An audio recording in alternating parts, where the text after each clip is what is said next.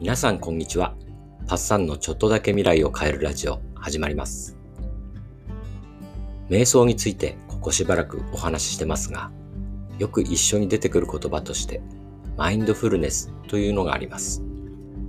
どういう意味かご存知でしょうか？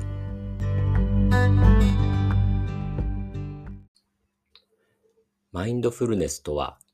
今この時に集中し、現実をあるがままに受け入れている状態のことを指します。ここ数回の放送の中で僕は何度も今を生きたいと言ってきましたが、まさにそれがマインドフルネスです。瞑想はそこにたどり着くための練習法の一つということになります。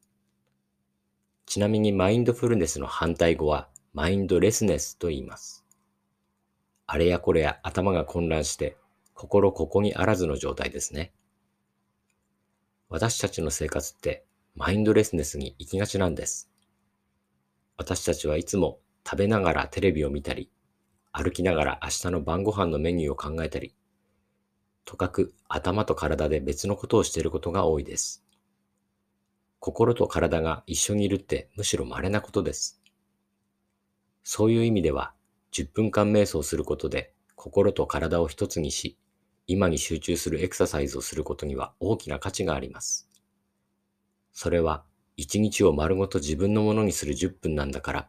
とプディコムさんは言います。さて、10分間瞑想は邪魔の入らない朝にするのがおすすめなんですが、実は瞑想とまではいかなくても、マインドフルネスのエクササイズはできるんです。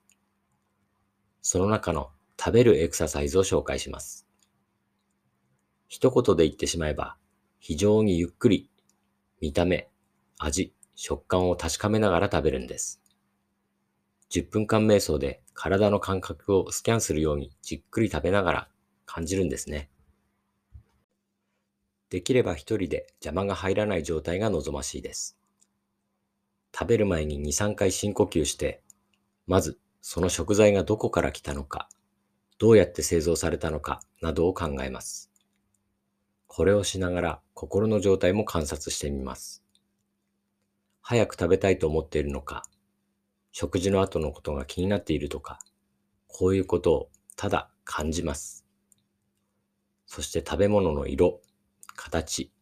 匂い、食器の手触りなどにも集中して少しずつ味わって食べるんです。そうして皿の上の食べ物が減っていく様子や心の動きも見ていきます。これは食べる瞑想なんですね。毎日やる必要はないんですが、時々やってみると食べ物との関係が変わるかもしれません。ゆっくり食べることになるので、ダイエット効果も期待できますね。ぜひ試してみてください。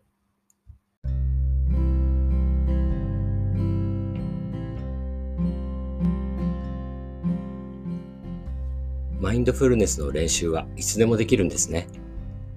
電車の中や寝ながらでもできます。なかなか自己流だとうまくいかないこともあるかもしれないので、興味があったらぜひマインドフルネスに関する本を読んでみてください。ちなみに僕が紹介しているのは、アンディ・プディコムさんが書いた頭を空っぽにするレッスンという本です。それでは皆さんの未来がちょっとだけ良くなることを願って、バイバイ。